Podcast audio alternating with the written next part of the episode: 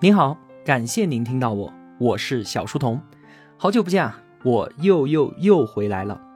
这一次呢，我们再开启一个全新的话题——博弈论。我想啊，这应该是一个绝大多数同学都会感兴趣的话题吧。我们啊，就好好的聊一聊。博弈论的英文直译叫做游戏理论。它所研究的呢，就是人们在游戏的过程当中如何做出最佳的决策。我们把博弈这两个字拆开来看的话，就是赌博和对弈，一个需要运气，一个讲究实力，二者相互交织。而且啊，游戏当中每个人的决策又受到其他游戏参与者行为的影响。所有人呢都想在游戏当中胜出，都想要最大化自己的收益。那么理性的决策依据是什么呢？就是这个。博弈论，博弈论啊，在我们的生活当中是无处不在的。它可以告诉我们，为什么世界上会有那么多的冲突、背叛和欺骗。更重要的是，它探讨了人与人要如何才能够达成合作以及互助。因此啊，不管是心理学家、社会学家还是政治家，都要用到博弈论来讨论合作的问题。从我们最近人人都在说的内卷，到热议的碳中和，甚至是全球变暖、恐怖主义，乃至是战争，都需要用到博弈论来寻找合作的出路。我们人类啊，也比历史上任何时候都更加的需要合作。从上个世纪四十年代博弈论诞生以来，就深受大型企业和军方的追捧。美国的国防部曾经就聘请过五位获得过诺贝尔经济学奖的博弈论专家，为自己出谋划策。当年啊，美苏对峙，关于核威慑的问题，双方都采用了激进的博弈策略。那可是我们人类离热核战争最近的一次了。关于古巴导弹危机，我们后面啊也会说到的。博弈论它出身华贵，是现代数学的一个分支。创始人冯诺依曼完成的那一本《博弈论与经济行为》是博弈论的开山之作。薄薄的一小本书里面就用到了三千多个数学公式，所以啊，它诞生之初其实是一套精密的数学理论。经济学家何帆他就说啊，曾经他在哈佛听过一门精深的博弈论课程，里面用到的全部都是数学。他的前面、后面和左边坐着的同学全部都是数学系的博士，右边呢坐着一位意大利银行的访问学者。何帆就问他说：“你能够听得懂吗？”对方摇摇头。对方也问他：“那你听得懂吗？”何帆也摇摇头。两个人相视一笑。那我们两个还坐在这里干什么呢？于是啊，二人就相约一起去喝咖啡了。那即使高深的博弈论要用到数学模型，但这一点都不妨碍我们去了解他的思想。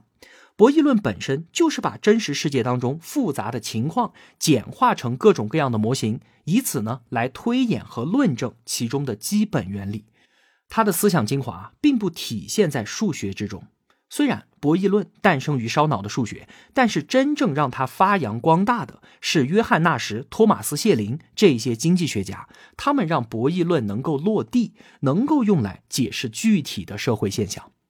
就像是爱因斯坦所说的那样：“我想知道的是上帝怎么创造这个世界的。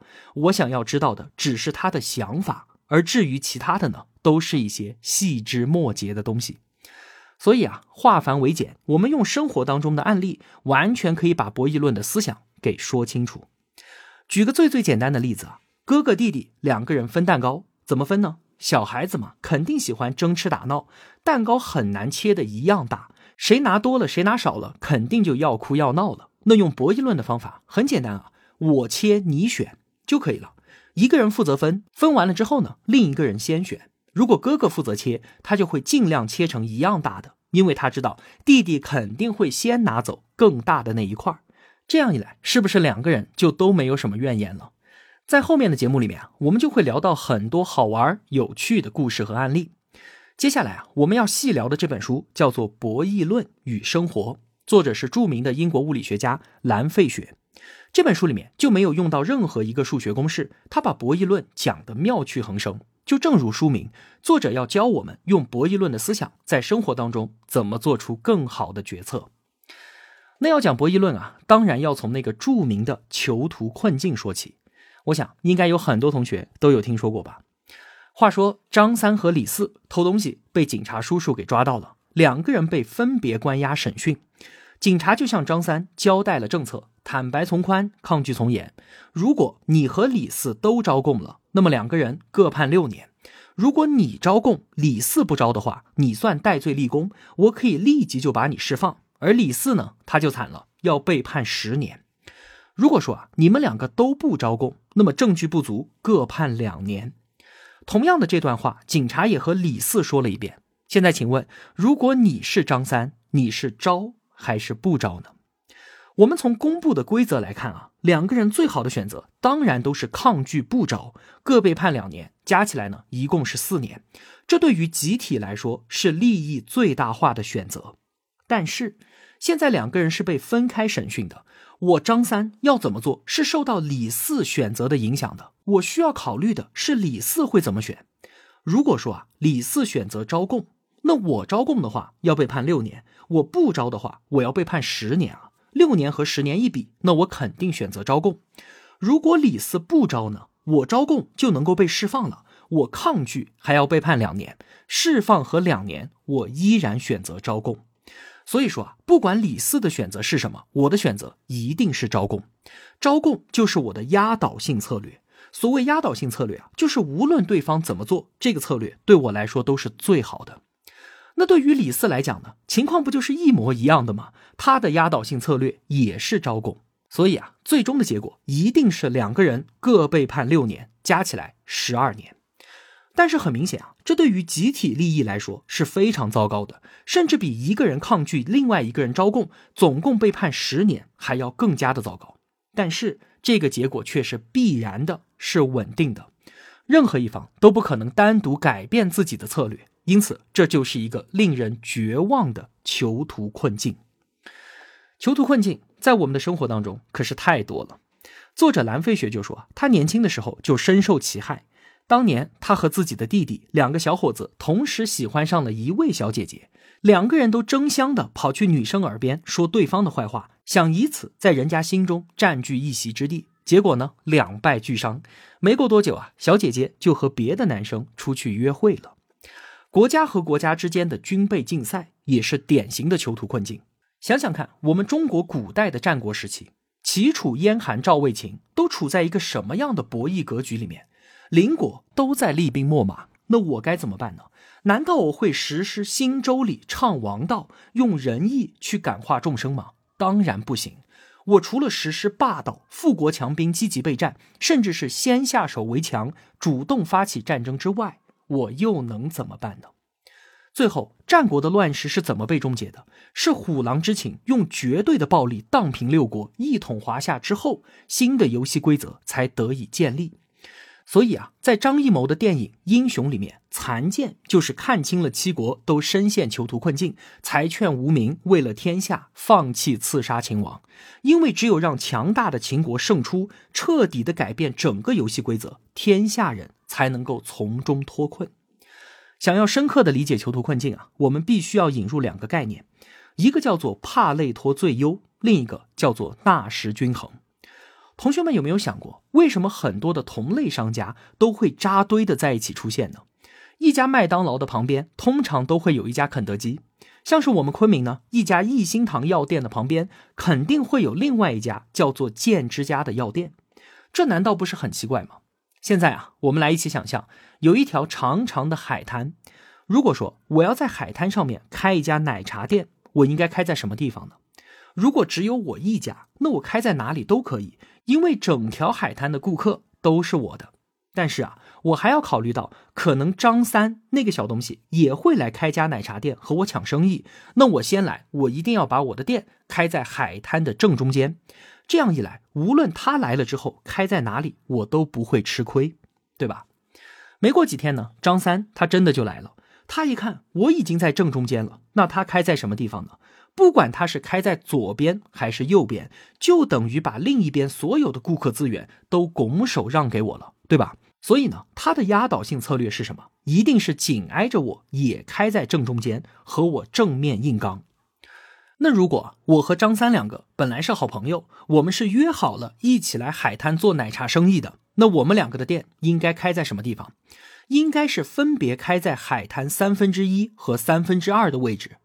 这样一来呢？我们两个就等于平分了所有的顾客资源，而且任何一个位置的消费者，他想要喝奶茶所走的距离都是最短的。这就是一个你好我好大家也好的最优的局面，在不伤害任何人利益的情况下，至少使得一个人的境遇变得更好，这叫做帕累托改进。如果一个局面已经完美了，就像是现在海滩上面的两家奶茶店一样，那我们就可以把这个局面叫做帕累托最优。理想当中的世界啊，总是帕累托最优的，但现实却不是这样的，因为它虽然完美，但它却是一个极其不稳定的局面。怎么不稳定呢？比方说，我和张三两个啊，其实是塑料兄弟。等他把店开在三分之一处了，我却直接把自己的店开在了正中间。我这么做，当然对于他，对于消费者来说都是一种伤害，但是对于我自己来说却是有利的。只要有利可图，就一定会有人这么做的。只有我们两个都把店开在海滩的正中间，任何一方单独改变他的策略，他自己的处境都不会变得更好。只有这个时候，人们的决策才不会变，这样的博弈结果才是稳定的，也才是我们在真实世界当中所看到的场景。这个就叫做纳什均衡。约翰纳什他在二十一岁博士论文当中提出了纳什均衡的概念，他获得了一九九四年的诺贝尔经济学奖。当年啊，推荐纳什的教授给他的推荐信上只有一句话，说这个人是一个天才。另一位诺奖得主这样评价说：纳什均衡对于经济学的意义，就如同发现了 DNA 双螺旋结构对于生物学的意义一样的重大。任何一方都没有意愿单方面改变自己策略的局面，就叫做纳什均衡。这个概念非常非常的重要。我们回到刚才囚徒困境的例子。张三和李四两个人都抗拒，各被判两年，这就是帕累托最优，对于个人和集体来说都是最好的。但是它却不稳定，任何一方选择背叛都可以让自己获利，因此最终的结果，一定是两个人都招供。在此基础上，谁单独改变策略，谁就会吃亏。所以呢，谁都不会变，两个人深陷困境。如果一个现象啊，它是长期稳定的存在的，那它一定是一个纳什均衡。对于一个结果来说，我们不能只看它对于整体来说是不是最好的，我们还要看它是不是稳定的。因此啊，理想主义者当然喜欢帕累托最优，可是现实主义者呢，却能够看到纳什均衡。囚徒困境，合则两利，分则两害。单方面的背叛对自己有利，那么整个局面一定会朝着两害的方向不断的发展。蓝费雪在意大利的山路上开车。其中有一段路啊，就特别的狭窄。那么双向的车流呢，只能够默契的依次轮流通过，互相谦让才能够走得通。如果遇到了两个互不相让的司机，彼此都按着喇叭往前冲，那么结果肯定是卡在中间，后面的车队排成长龙。最后怎么办呢？只能等着警察上来。这一疏通啊，就疏通了三天三夜。我们不做道德判断，经济学讲理性人假设。博弈论也接受自私自利是人们的主要动机，像是意大利山路这样的设置啊，指望人们互相谦让，那么堵车肯定是必然的。再比方说离婚，就有人不客气的说啊，离婚能够看到人性最丑陋的一面，因为发展到最后，往往都是对于财产的争夺。一开始啊，大家都不这么认为，毕竟相爱一场嘛，体面一点，钱什么的我不在乎，全部都给你都行。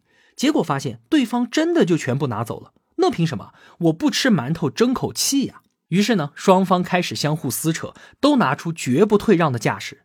其实，如果双方都各退一步，选择合作的话，可以很好的解决这个问题。但是双方都选择背叛，选择相互激发出恶意，最后呢，就是大量的时间和精力都消耗在了离婚官司上。那我们看看怎么破除刚才那两个小毛贼的囚徒困境，让他们能够达成合作。方法其实也不难，就是增加博弈次数，引入惩罚机制。假如两个人都是惯犯，以后他们还要长期合作，或者说两个人本来就是恩爱的夫妻，宁肯一起坐牢，也坚决不会出卖对方。这样的话，就很容易形成攻守同盟，串通抗拒。因为对于他们来说，眼下只是众多博弈当中的一次，犯不上为了这一次的利益就背叛对方。那么同样的道理，为什么旅游景点的饭菜很难吃，而且还很贵呢？因为啊，这是单次博弈嘛，就这一次不会有下次了，一锤子买卖，那他还不得逮着蛤蟆攥出屎来呀？小区旁边能够长期经营的餐馆，那一定是物美价廉的，因为他们的客户都是周围小区的住户啊，靠的就是回头客。在这样的重复博弈之下，肯定只有选择合作。那就算是在景区里面，像是肯德基这一类的连锁店呢，我们还是可以放心购买的，因为不管它开在什么地方，它都要为自己的品牌声誉负责，它是重复博弈的。我们在电影里面看到毒品交易的场景。说两队人找个隐秘的地方接头，一边出货一边拿钱，这本来是一场公平的交易，对吧？可为什么总是有一方会选择背叛，发生火并呢？因为啊，无论在哪里，毒品交易都会受到法律的严厉打击。交易的次数越多，那么被抓的概率就越大。为了减少交易次数，只能够把每次交易的金额给增大，把重复博弈就变成了单次博弈。可是啊，这样一来，双方背叛的可能性也就增大了，因为大家都会想着干完这一票大的，我就能够金盆洗手了，于是铤而走险。另外，破除囚徒困境，我们还可以引入惩罚机制，让背叛的人付出代价。其实刚刚说的把单次博弈变成重复博弈，也是一种惩罚机制。这次你背叛了，那么惩罚的代价就是以后也会遭到别人的背叛。那更加严厉的呢，就像是美国的黑手党。黑手党成员啊，对于组织是忠诚无比的，因为你只要背叛，组织就会派你的亲人来把你给干掉。黑手党是一九八零年代就有了，到了一九二零年代，他们的势力已经扩大到了全美国。因为对于外人根本就不透露组织的存在，所以美国社会一直到一九四零年才知道它。而且啊，因为组织严厉的惩罚机制，所以之后长达几十年的时间里面，竟然没有一个人敢在法庭上面承认黑手党的存在。是一直到一九九一年，黑手党内的一个大佬叛变，美国反黑才得以有所突破。那好，今天啊，我们说了囚徒困境、帕累托最优、纳什均衡，简单的说了两个破除囚徒困境的办法：重复博弈和引入惩罚机制。